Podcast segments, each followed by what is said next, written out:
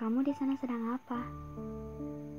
Sedang menikmati angin di malam hari atau sedang memandang langit yang sendu? Aku di sini sedang memikirkanmu. Memikirkan kamu yang mungkin sedang duduk di teras rumahmu, ditemani dengan secangkir kopi yang tidak terlalu pahit. Membayangkanmu saja membuatku candu untuk berhayal. Aku merindukanmu. Sebentar lagi, kau akan menemuiku di sini, kan? Malam yang akan ku nantikan yaitu bertemu denganmu, duduk berdua, dan akan kubuatkan kau secangkir kopi kesukaanmu